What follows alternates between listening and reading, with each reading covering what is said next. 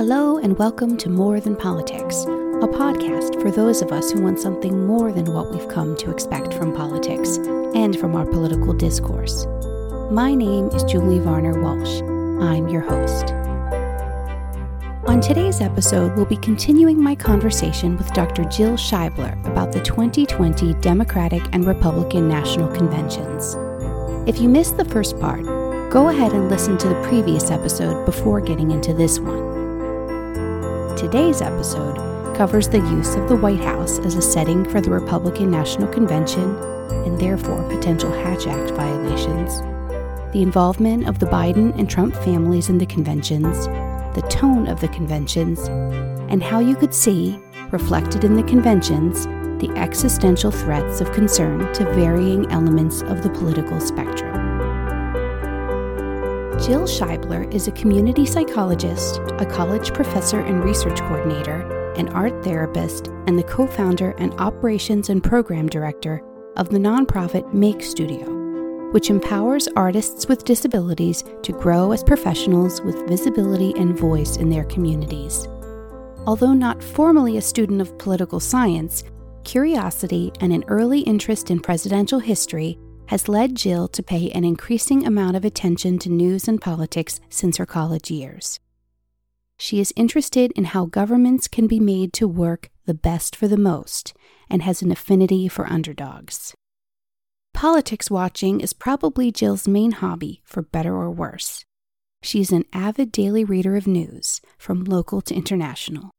She admits to enjoying the political horse race, but not at the expense of substance and she knows all 50 states' U.S. senators by name, if not sight. Today, Jill identifies as a left of center, pragmatic progressive Democrat. Like Jill, politics watching is my main hobby. I do have a professional background in the field, but for the past decade, mothering and homemaking have been my primary employment. So I really enjoyed this conversation. It was fun for Jill and me to get to indulge in our shared hobby with some amateur punditry. I sometimes think of myself as the kitchen sink pundit, because political observations run especially easily through my head while my hands are sunk deep in a sink of dirty dishes. All right, with all that said, let's continue with the conclusion of our conversation on the Democratic and Republican National Conventions. And be sure to stick around to the end. After Jill and I conclude our assessment, I'm going to give you some of my more personal thoughts on the conventions and the presidential race in general. This conversation was recorded on August 28th, the afternoon after the conclusion of the Republican National Convention. For you, as someone who, um, you know, has identified as a Republican and thinking about, you know, the potential directions, was there any evidence here in this convention um, for you that, you know, well, what would be the more, um, you know, immediate next steps in terms of the way that um, different uh, themes were featured or the way different speakers were prioritized. Right. Well i thought i thought it was very clear. I i thought the answer is definitely the future is trump. Yeah, yeah. no no question. But then again i mean conventions are always in in the most modern times they are always also a function yeah, of, of, the, the campaign, yeah, right? So, I mean, the Democratic convention was not just a meeting of Democrats, it was also a Biden campaign event. Mm-hmm. And just mm-hmm. like this was not, it was not just a meeting of Republicans, it was also a Trump campaign event. So it makes sense that it was all about Trump. But I definitely thought that um, even though, like I said, you could kind of see some little glimmers, like with Tim Scott, mm-hmm. about what else might be possible in the future, I thought it was very clear that the Republican Party sees Trumpism as its future. Yeah. yeah. I, I think when I, um, and and coming at it from a different perspective i think for me a clue of that was the lack of adopting a new platform um, for yes, this year. absolutely. And i, I was very if, surprised about that. Yeah. I, I i i almost couldn't believe it when i heard that the republican party wasn't putting on a platform. I just thought well that's one of the two things you do at the convention. You put out a cl- platform and you nominate a president. So i was i was stunned i have to admit yeah. I, I, shouldn't have been stunned thinking about it. I guess it makes sense um, in how much the party has come to revolve around one person. Yeah, but yeah. um, but I was surprised. Mm-hmm. Mm-hmm. Yeah, yeah. I, I, think I think between that um, and we maybe talked about this a little bit with talking about the use of the different um, backdrops, you know, of the federal properties, um, sort of, you know, pushing pushing the norm envelope. But I think it was sort of the combination of that with the lack of a platform that to me, because I am, you know, sort of invested in the um, the usual procedural pieces, um, that that to me together kind of felt a little bit like it overshadowed um, the content um, mm-hmm. whether I agreed with the content or not. But I think that's very different than for a lot of a lot of folks who are just you know more casually watching. So it was right. kind of a strange sort of out of body experience. It was like this piece of it really bothers me, and I but I in terms of thinking about what will that actually do with voter behavior, like I have to like detach myself from that because. Um, a lot of people just don't care about that as right. much as no, others of us do.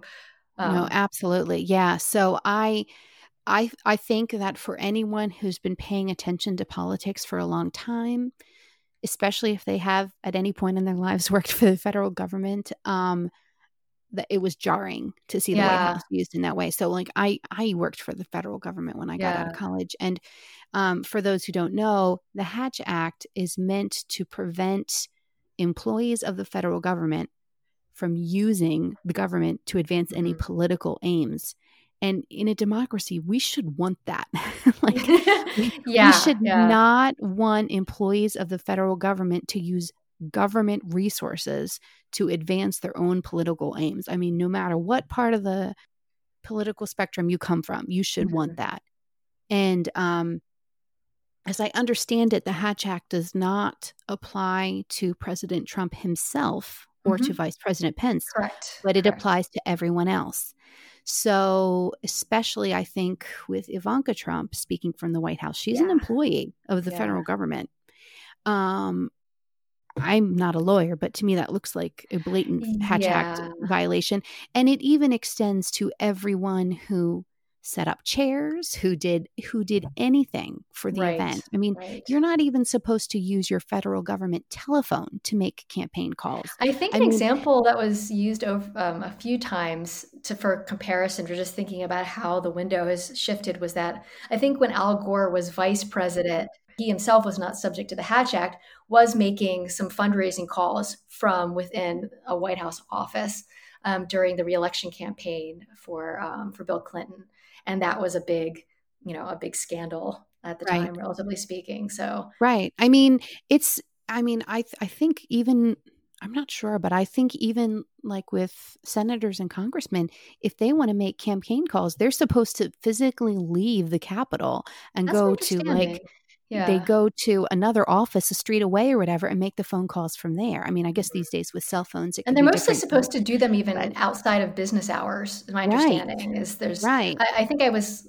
on one podcast. I was listening to former Obama staffers talking about how you know they would have to huddle late into the night. Um, yeah, outside of the White House in order to work on campaign business. Right. So I yeah. think that's probably something that the average viewer just misses. Yeah. It's probably something that only would be meaningful to you if you pay attention. But that doesn't mean the average person shouldn't be concerned about it. I mean, yeah. I just think we don't want to we don't want to get into the pattern where it's just totally acceptable for our elected officials to use government resources to campaign. I mean, that's just I don't see how that's anywhere we want our democracy.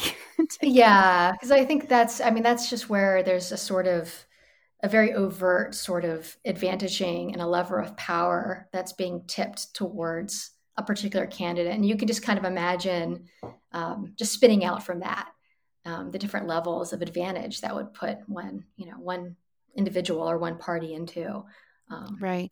Yeah. And I'm I'm really curious to see what's going to come of all of this Hatch Act talk because on the one hand, I can see how trying to pursue um, I think if they were to pursue a case against mm-hmm. anybody who potentially violated the Hatch Act, I think it would cause a big uproar from the right because I think yeah. it would be like, oh, you're splitting hairs or how important is yeah. this really? And it would probably emphasize um, Trump's reputation as somebody who's just going to get it done, do whatever he wants Yeah. to do to get it done. So I don't know how politically advantageous it is. On the, The other track hand, record has been, yeah, that it usually Yeah. advantages him. Yeah. Yeah.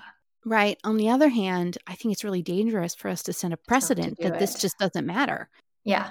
It kind of it has echoes in a you know to a very different scale and not to get into the details of that of of things, but you know, it has echoes of whether or not the Democrats in the House should have proceeded with impeachment or not.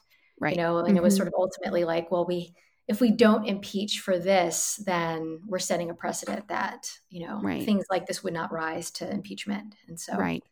Yeah. But it helped Yeah. it probably helped him with most Right. mostly with the supporters. So Yeah. There are so many different planes on which you can measure these decisions. mhm.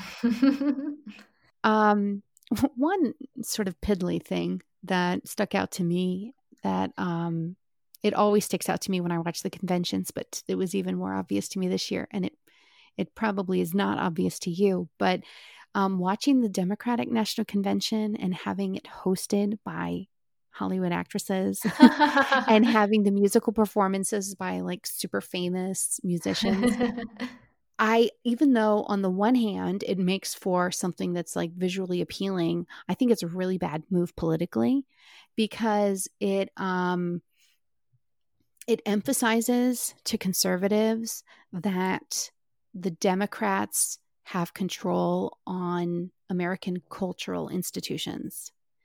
And it's like, it's a signal hey, we own Hollywood, we own the music industry. Everything you get on your TV and movie screen is from us.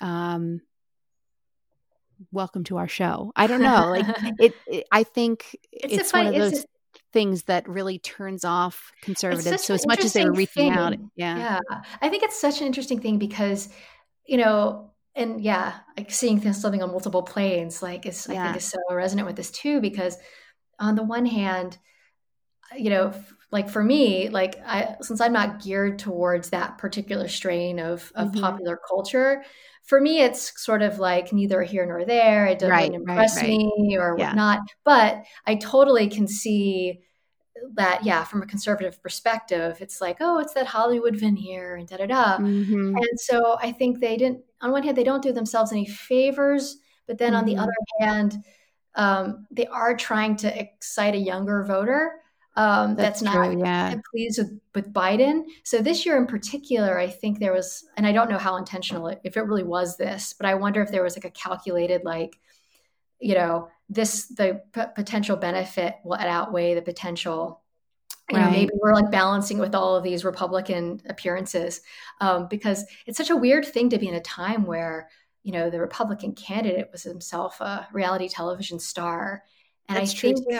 mark burnett i think is behind the slick um, Mark, Burnett is the um, sort of powerful reality show producer Right. guy behind The Yeah. Apprentice and other shows, and then he's very friendly with Trump and um, and so I think there's this sort of weird kind of like, is there an appearance of, you know, the Democrats have the the the levers of the the media and or the you know the popular culture or and what's really you know going on with on the Republican side with their particular candidate. It's a very weird um, well, yeah, it's kind of time kind of for it. kind of interesting because here the Democrats had Hollywood, and the Republicans had the NFL, and Yeah, that's true. Um, yeah, and and also sort of the reality show vibe. I mean, the surprise pardon and surprise yeah. naturalization ceremony. You know, it was almost like elements of a reality TV show. Like, oh, we're gonna do something Yeah. new and exciting here. Mhm.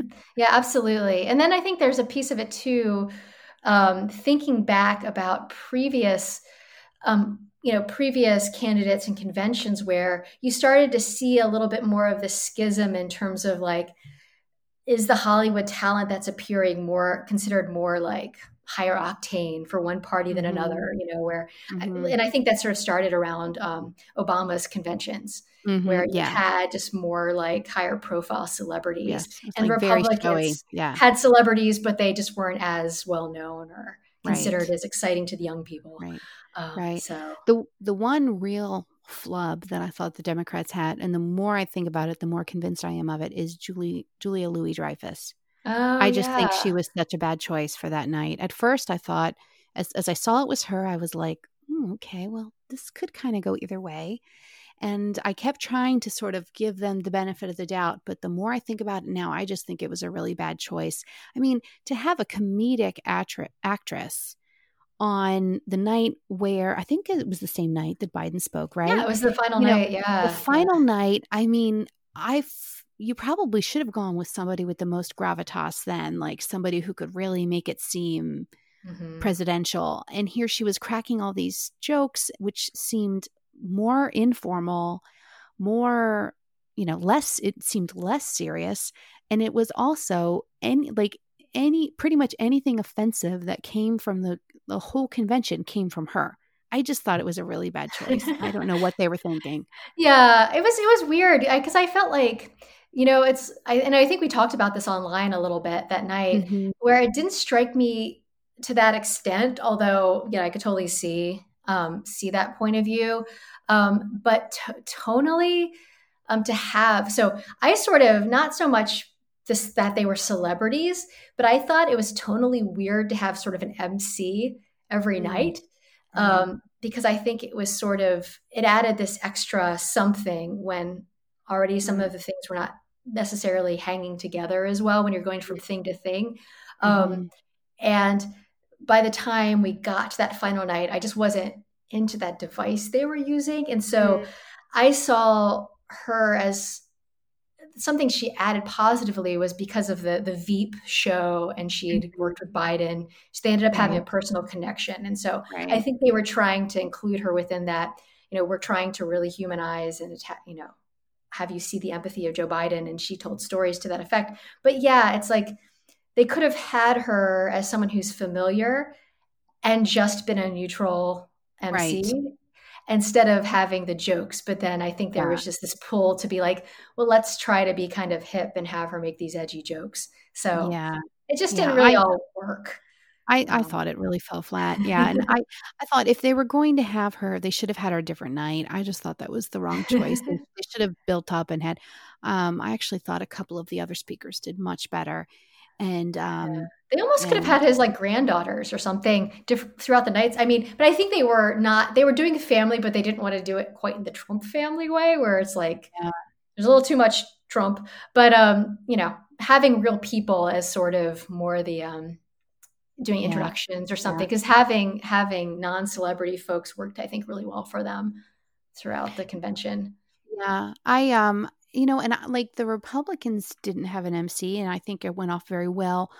I do see how maybe the Democrats needed one with their format because they were jumping around so much. Maybe they did need something to kind of tie it all together. So I don't know that the MC was a bad choice for them, but um, maybe fine-tuning yeah yeah, yeah, yeah.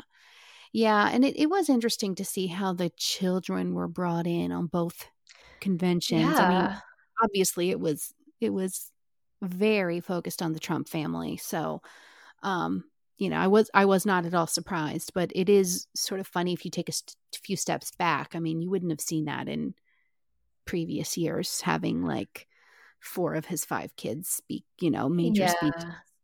yeah and there there just is that underlying and not to get too outside of the the convention itself but there is that you know undercurrent of i think it was the second day in or entering the convention that uh, i think eric trump um, i'm not exactly sure the details of the case right now um, but was resisting testifying um, in the case that new york is bringing against the um, the trump corporation et cetera. So it's kind of like there is just there's always just this sort of like undercurrent of the news there that's a Right. little bit different. Like i think like in the with the democrats they it's they were being very careful about how they would handle Beau Biden, not Beau Biden. They had a lot of Beau Biden, um, Right. but Hunter Biden, Yeah. um, because not wanting to invite the um, you know the the various speculating and like opening up that kind of line of critique from the other side, and so. Um, but yeah, it's the, I think there's like an interesting tension with families because to lend a candidate, you know, approachability and humanity and, you know, seeing how they interact with family, you know, is supposed to be indicative of how they they care about you, the country, and how they make decisions. Um, the framing of the family stories, you know, I think was like a um, an interesting piece to both that. Um, in both cases, because of the various dynamics right now, would invite, you know, it's like we have to do it and how do we do it in a way that is not going to like uh, bring on the worst criticism? Although i don't know if they really like i don't think from a, a, trump family side there's that much concern about it because they're sort of like you know like shameless is the wrong word because it sounds i don't mean it to sound value um, driven but there's just sort of a here we are you know it's the yeah. trumps and i'm going to hire my son-in-law and my daughter and yada yada, yada. I, and not really like, yeah yeah i feel like they the two campaigns were trying to do something different with the yeah. family members i think on the trump side it's all about the trump brand you know mm-hmm. it's like um here's here's the brand we're very visible um let's let's emphasize the brand yeah. I felt like on the Biden side, they were trying to endear you um, mm-hmm. to Biden. And uh, personally, I thought it went a little overboard on the Beau Biden thing. I thought they mm-hmm. laid it mm-hmm. out. I would agree with that. I was, yeah. I mean, I was wondering if anyone else noticed that. Yeah. I mean, every night. Yeah. And I felt like, um, I mean, it was good to talk about it, but I just thought it was too much and I, I don't I don't know, it kind of made me almost uncomfortable to a point. It's like, okay. Yeah. I think by the last night, especially because that yeah. was a big chunk of the last night. Right. Um, and it didn't, right. I don't think it really was necessary because they'd already, you know, made the point they wanted to make there. Yeah. By the time they did that introduction with all three siblings, with Hunter and I think it's her name, Ashley. Mm-hmm. Um, so, yeah and then footage of Beau introducing Biden, I was really uncomfortable at that point. I just felt like, okay, you're like using his memory. Um, I think if they had just done that inter- introduction, it would have been fine. But there right. had already been so much on Beau that it just, to me, it seemed like too much. Mm-hmm. I did, however, think that the um, other two siblings did a nice job in that introduction. And I thought that was the perfectly appropriate way to have Hunter Biden appear because it would have been dangerous to give him a full speech um, because I mean, I don't know much about him. I don't even know how he would do or whether he would even be interested. Mm-hmm. But mm-hmm. um, obviously, because of his political vulnerabilities, to give him a full speech mm-hmm. would have just been inviting criticism. Yeah. So I, thought having him just do the introduction was perfect, and that was mm-hmm. fine. I just and if they hadn't had him at all, that would have also you know, exactly invited. Yes. They're hiding Hunter. Yes, absolutely. Yeah. Yeah, yeah, they had to have him, but they had to only have him in a low profile introduction. And mm-hmm. I think that was perfect. But I just thought, I don't know, it was a little, made me a little uncomfortable how much. Yeah, I think, you know, and especially if you think about Beau, the use of, of Beau's story in the context mm-hmm. of we're trying to tell, you know, a broader story about the various losses that Biden's experienced. Right. And as a, as a, a selling point, you know, that he has experienced tragedy he um, is can be a comforter in chief, quote unquote, um, in this mm-hmm. time of the pandemic right. and rebuilding, et cetera. But I and I think that that's you know there's like a there's that piece of that where it's like that's an important story to tell, particularly for people who think they know who he is, but you know don't are are very very far away from you know his time as a young senator and wouldn't really know um, the circumstances behind his first wife and, and child mm-hmm. passing away. But so I, I, felt like it was important. But then with the addition of too many set pieces related to Beau, it was it, it was felt like overkill that could be sort of inviting this, you know, um, not only using Beau's memory, but also using you know the other tragedies yeah, in his life yeah. and it could be yeah. a, seen as a cheap thing. And i, I really don't think that was intended um, but i think they should have used more discipline in the um, the editing process i mean i think you know they're trying to portray i think i think in this moment where the country is going through so much difficulty they're trying to emphasize that Joe Biden is someone who understands struggle and loss and yeah. pain and he's with you and he gets you and he knows what you're going through. I think that's a perfectly reasonable message. It makes sense. I just thought they laid it on a little thick. Absolutely, I, I think because I mean, if you think about some of the um, the more issues driven pieces that they also were, so yeah, I think in both cases there was an undercurrent.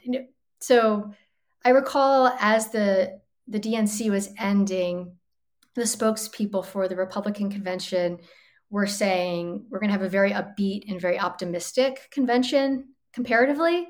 Mm-hmm. And then mm-hmm. it wasn't so, I mean, there were moments of that, but there was a lot of, I think, more of a be worried or fearful about mm-hmm. what happens if we don't reelect Trump. Mm-hmm. That made it a darker thing overall. But I think both of them had this kind of, we want to inspire you to think about the future um, but we also want to ground things in this seriousness that's going to be motivating. You know, that we have to have our candidate win to prevent X or Y or to right. turn the ship in certain ways. And so I felt like the pieces with, say, um, the students from Parkland High School um, and Gabby Giffords. Um, and there was a little girl whose um, whose mom had been deported. Um, mm and dad had been a Trump supporter, so there was a lot of, you know, angst there. I think mm-hmm. those sort of um, more darker tinged type of pieces to kind of grab you emotionally. They were doing a lot of work too. Also, the woman whose father died of COVID. Oh yes, too. Yeah, yeah, and and I think you know I think those pieces were they were done carefully enough that they didn't feel exploitive. And so mm-hmm. I think with all of those pieces already there, it's like the Biden story. They could have been sparser with that because mm-hmm. they didn't really have to, you know, tell right. it multiple times. So, yeah.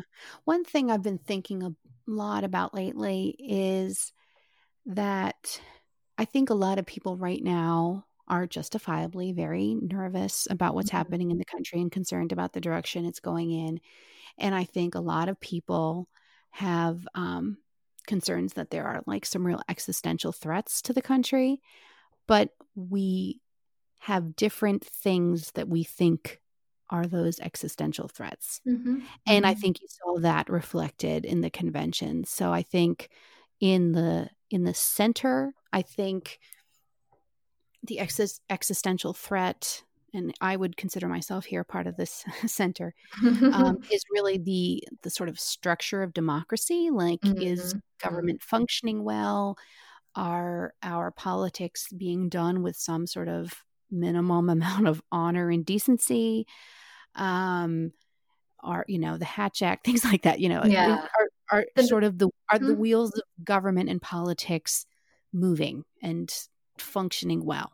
Mm-hmm. Um, I think a lot of people on the left don't fully understand what um, how deeply people on the right also see an existential threat and i think that everything that's happening right now when it comes to violence in the wake of protests um, is really feeding those fears. I mean, I think on the right for a long time, there has been this existential fear of a collapse of society. and um, I just don't think that Democrats are taking that fear seriously enough. Mm-hmm. And uh, but you could definitely see it in the Republican speeches. Yeah. And um, I I think I think there's a lot more fear out there than people realize. And then I'm sure on the left there's maybe some existential concerns on the on the other side of it. So I, I actually think there's almost three different avenues of concern right now. Yeah, and they can and, and in some cases they're they're interacting or overlapping depending mm-hmm. on you know the voter mm-hmm. and their their situation because I think yeah, for sure um, I would say on on um, policies and issues um, you know, I affiliate quite strongly with a left perspective in a lot of ways, you know, with mm-hmm. a pragmatic, pragmatic approach to to meeting ends. But uh, you know, and perhaps this is I don't know if that's unique to me. I, I don't think it is because I feel like a lot of the people I engage with online or know in real life, you know, have that same kind of central or core concern about you know what's happening to our democracy and what's happening to to establish norms. I mean, I think that the things that have transpired in the last four years have been kind of a, a wake up call to a lot of folks who um, were either kind of passively engaged or thought they were engaged, but not mm-hmm. really paying mm-hmm. close attention or doing anything on the regular about um, elections. Um, and there's been like a turning of attention to yes if this if x happens with this election what does that mean for these things we took for granted in terms of a well functioning government um, mm-hmm. so there's a lot of i think interaction depending on you know one's positioning and what kind of their media diet is too you know makes a huge difference and so it's kind of hard to evaluate i think um, for me the what the the democratic party as a, an entity um, or how strongly or concerned they are about what I think you know is, is absolutely true that what you're saying about um, folks who are um, on the more conservative side of things having a, a, an existential fear about where society is headed um, because you know we have that there's that you know common phrase about the Democratic Party being a big tent and mm-hmm. within that there's so much I think um, sort of wrangling and compromising between fairly disparate interest groups already within the Democratic Party or our sort of affiliates, if you will. Like, you know, the Democratic Socialists are kind of Democrats and kind of not, mm-hmm, you know, mm-hmm. and keeping all that together that when it comes time to be like, how does this thing, the Democratic Party, apprehend and address what folks more on the Republican side of the House are apprehending and thinking about and worried about. You know, it's a hard it's a hard thing to have a unified kind of like, you know, you have say more of the folks who are on the further left who are like, good, we want them to we want them to be worried about this on some level because mm-hmm. things that we are um, proponents of are you know radical changes potentially to what we think mm-hmm. of in mm-hmm. terms of how mm-hmm. society functions but even on the sort of left of center of the democratic party folks are very much um, i think very reliant on the norms and the traditions and they want a normalcy and they you know they want you know this um, what we have to hold um, mm-hmm. and not just be sort of blown up you know with nothing to replace it and um, and I think the fear that I think a lot of more Democratic voters have on the existential side have to do with, say, if you're looking at, say, the um, the recent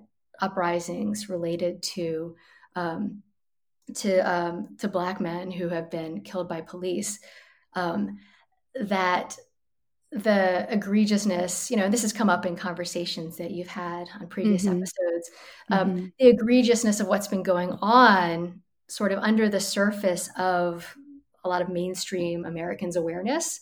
Um, you know, it, it's going to take something that's um, a dramatic change. Yeah. And mm-hmm. yeah, and can we wait? You know, there's that whole thing of like, it takes time to make change, but there's things that at certain points in time, you have a tipping point where there's an urgency so I think that's where it's like how to how to acknowledge that folks on both sides of aisles share a lot of the same fears but they're you know conceptualized you know in different ways and that even though there's probably opposing what we think of as opposing stances to solutions that you know there's probably a lot more that's in common there. But the language sets i think are so different um, which I think you were alluding to.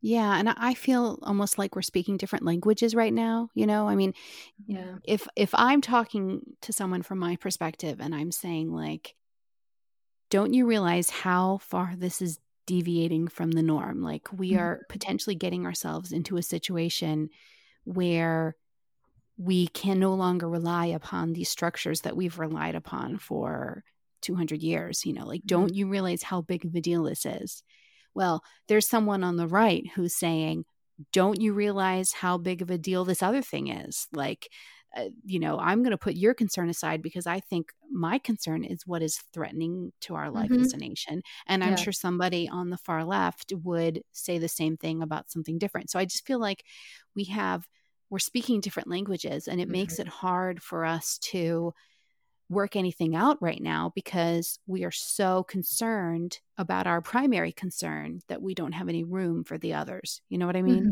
Yeah, yeah. I mean, particularly with the, the, confluence right now of just like thinking about what was happening just this week alone, and like the news stories of last week mm-hmm. during the prior convention have already sort of slipped away, but this week we mm-hmm. had this Category Five hurricane barreling down on the the Gulf, and we mm-hmm. had um, well, last week I think it was the yes, absolutely. I think last week it was the Senate report, the final installment of the report about um, interference in the 2016 election. You know, dropped mm-hmm. and and there was also these... this derecho out in Iowa that was oh, either last week or right before. I mean, yeah, it's there's yeah. just so much all in one moment. Yeah. And the pandemic, which we didn't even mention, right? Yeah, which is just underlying. And yeah.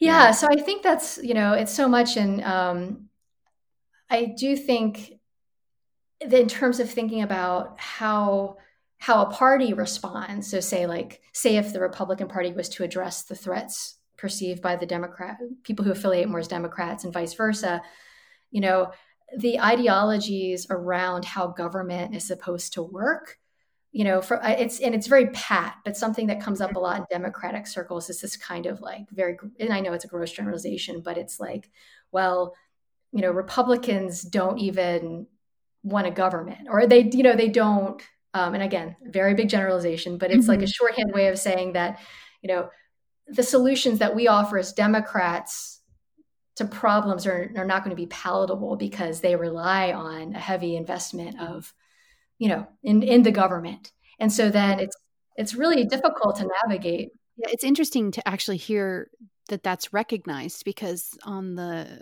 the republican side of it i just hear Democrats want to rule your life. They want to tell you what to do. They want every solution to come from the mm-hmm. government. Mm-hmm. But I I guess I was not recognizing so much how much that is that feeling is recognized by the Democrats. That's interesting to me.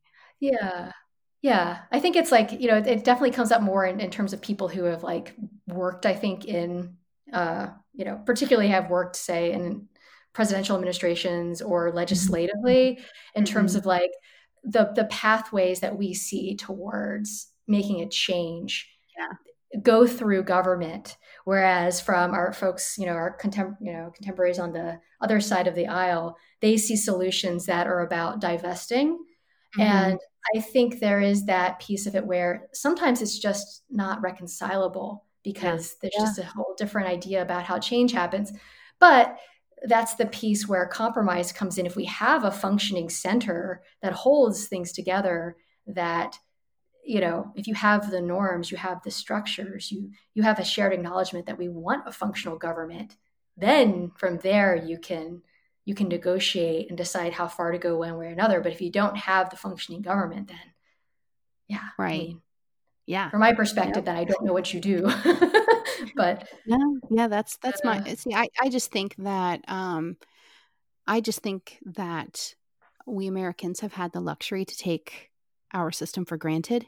Mm-hmm. You know, it's the only one we know. We've had it for more than 200 years. We just almost don't even think there's another possibility. And um, I think that you can begin to, um, if, if you don't recognize the value of your structure, you can lose it, you know? Mm-hmm.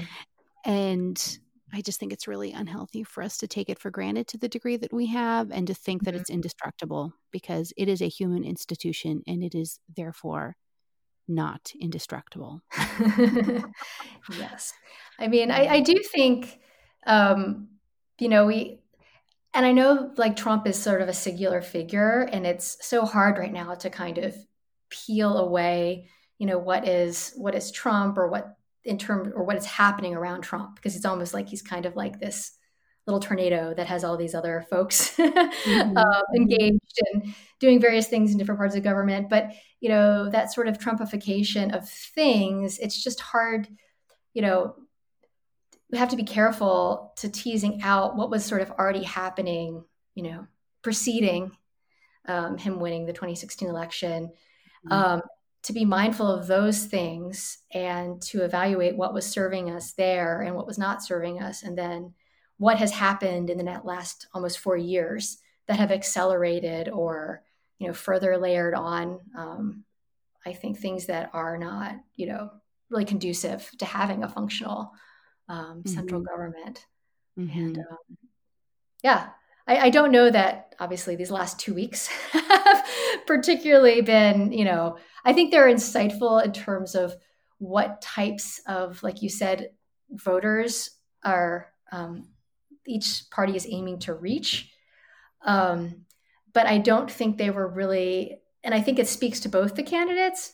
I think the piece of it with Biden and the story that was being told, you know, they have, you know, with the convention, the infomercial aspect, the policy piece is not a big part, even though the Democrats have an articulated platform. Mm-hmm, um, mm-hmm. But I, I do think for someone who, and again, like like I know like we're not typical voters uh, because we're more mm-hmm. invested in that piece of it. I I mm-hmm. was disappointed to not have kind of like a let me feel let me get a better sense of like what next year will be like um, either of these candidates. Yeah, I thought it was interesting. I I'm pretty sure that in Trump's speech, and I'm looking through my notes, I'm pretty sure that he said something like the Democrats didn't tell you what their agenda is mm-hmm. because they don't want you to know how radical yeah. it is or something like that. And I just I thought that was an interesting comment to make considering the Republicans hadn't put out any platform at all. yeah, yeah. It is kind of funny because I do, you know, I, something that's I was critical of Biden of in the the primary was that he was just it's he seemed very lackadaisical about putting out um, uh, positions on his website as opposed to the other primary candidates. Mm-hmm. Um, and it did seem like he was kind of hanging back because he didn't want to out of the gate offend anyone when mm-hmm. he could just wait and build some steam and then adopt mm-hmm. policy positions later on but i think that's yeah. that's kind of how the biscuits get made a bit too yeah so yeah. and that's you know not something i'm not worried about but we find ourselves now where i think joe biden's yeah what he has put out as the agenda is much more articulated than what Trump has. But again, a lot of a, a, a, typical Trump voter is more interested in Trump than, you know, or the stereotypical Trump voter, I should say, not typical, mm-hmm. but is a little more interested in this idea of, of Trump as this person who's going to be different and somehow get things done through his difference from the norm. And so they're not as right. He's yeah, he's he's selling that. himself more than he's selling a particular set of yeah policy goals. Yes. Yeah absolutely. Yeah. I, I, do think it is funny. It is an uncomfortable, sort of not uncomfortable, but it's a it's kind of a funny and incongruent thing to have to try to campaign with Joe Biden as the, you know, he's the sleepy guy and he doesn't have the energy, and he's, but he's and he's too conservative for some of you, but he's also this, yeah, this sleeper Trojan horse of um, socialist Marxism, right. etc. Yeah.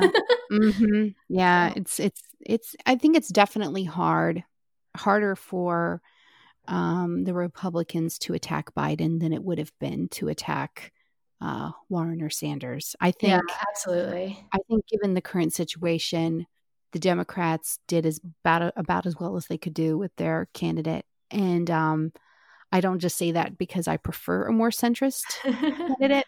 Um, I, I actually just think for today's mm-hmm. politics, I mean, I just think they're so lucky that they ended up with him because um, I think if they had gone with Sanders or Warren, it would be a much tighter election and there could be um, there would be definitely more of a chance that yeah. the Democrats would lose it. So, I mean, I as it is, I don't think it's I don't think it's a totally foregone. I think that anybody who just assumes that Trump doesn't have a chance is not paying enough attention. I, oh I yeah, I, I, I would say that um, sometimes I do see characterizations that oh the Democrats were taking it for granted that with the polls, etc. But knowing Democrats the way I do, we're kind of a self. This is sort of a, a sort of an inside party like generalization. We're kind of self-loathing um, and we are the first to kind of like, yeah, just to sabotage ourselves. And so I do think, particularly after 2016, there's almost, um, and people were talking about this a lot in the primary, where there was a lot of um, you know disappointment among some circles about Biden and emerging because it was felt that like oh we're so we're being so cautious we're so traumatized from how the race went in 2016 that we're you know we're limiting ourselves we're you know it's not the right thing to be taking the safe candidate. Um, but then over time, as you said, I think given all of the factors, especially now with the way the pandemic has proceeded and everything else, um, that Biden does have um, a lot of advantages, um, especially to pull in independent voters. Um, and I think, though, that now is the time where I think a lot of um, people who are actually actively working in the the campaign for Biden are like, okay, we need to be we need to be nervous and we need to work as hard as we can to get every vote. But we also need to protect against our tendency to be paralyzed with fear. um, you know, that we don't, um, we're too cautious when we shouldn't be, um, you know, particularly with trying to engage younger voters, that that could be something that could come around and bite. Um, yeah, bite the party. So yeah, yeah, I, I get the real sense that at least of the Democrats who pay attention to politics, they feel very burned by what happened in 2016, and they are, you know, they are wary of the fire. like, I think, Absolutely. I think, I think most most of the Democrats who pay attention are not just taking for granted that yeah. it's going to be a cakewalk. So yeah, I think that's probably good. It's help, healthier for for both sides to feel like they've got to work for a victory. Mm-hmm. Yeah, absolutely. Well, Jill, thank you so much. This has been such a fun conversation. Yeah. It's kind of neat because, you know, you type up these little comments online and you get enjoyment on the back and forth there, but you don't actually sit down and talk to somebody for a long time very often. I, I really have enjoyed it. Yeah, me too. Yeah. Well, thank you so much. I really appreciate it, and I would love to do this again. Maybe yeah. later we can uh, we can put on our amateur pundit hats again another time. yeah, absolutely. Definitely in my wheelhouse. So I really appreciate it. well, yeah, and it's going to be interesting to see what happens with the rest of the election. I, I keep uh, telling my kids, you know, we are living in interesting times, and it's on. like it's it feels like there's a long way to go, but yet it's going to go really quickly. So yeah, from this point on, so. I think it's going to go really quickly. Absolutely. I mean, we're almost in, into September, so we are getting close. Yeah. So, well, thank you so much. I really appreciate yeah, it. You're welcome. I hope you enjoyed the second part of that two part conversation with Dr. Jill Scheibler. Before I leave this topic, I'd like to note that while Jill and I both tried to be as fair and even handed as possible in our analysis of the Democratic and Republican national conventions, we of course have our own, more personal opinions of what was said and done in them. As a committed Democrat, Jill's opinions are probably pretty easy to guess. But as for myself, someone who's acknowledged that I'm a registered Republican and who's talked about both my lifelong attachment to the party and my current discomfort with it, I think it's only fair that I give you a sense of what I really think. The truth is, I went into the conventions operating under the firm conviction that President Trump is fundamentally unfit for office and that he's done more damage to our democracy than any president in my lifetime, or indeed for quite some time before that. I expected to be underwhelmed, or embarrassed, or agitated by the Republican National Convention. I was wrong, but not in the way Republicans might hope. I was not underwhelmed by the Republican National Convention. It was better produced than I expected. It was slick. It came off well, and I think it probably achieved what it set out to do. I covered all of that in my conversation with Jill. I wasn't embarrassed, and I wasn't agitated either. I suppose I've grown too used to Donald Trump's Republican Party to suffer its indecencies with any more pain than I already have. Rather, I took in the Republican National Convention with resignation. It turned out to be a better packaged, shinier, and smoother version of what I expected. Trump and his party made their case for a future I don't want, with messaging I don't respect. I typed pages upon pages of notes while watching, pages of me recognizing that this president and this party will bend the truth to its breaking point, that their recklessness with our civic culture knows no bounds, that they know their only route to power is fear. I could write a list of dozens of misleading statements from the convention, misleading statements that I myself caught, me, a suburban housewife, a stay at home mom to five little kids, just because I pay attention to the news. This is not good leadership. It is not healthy governance. It is not honorable.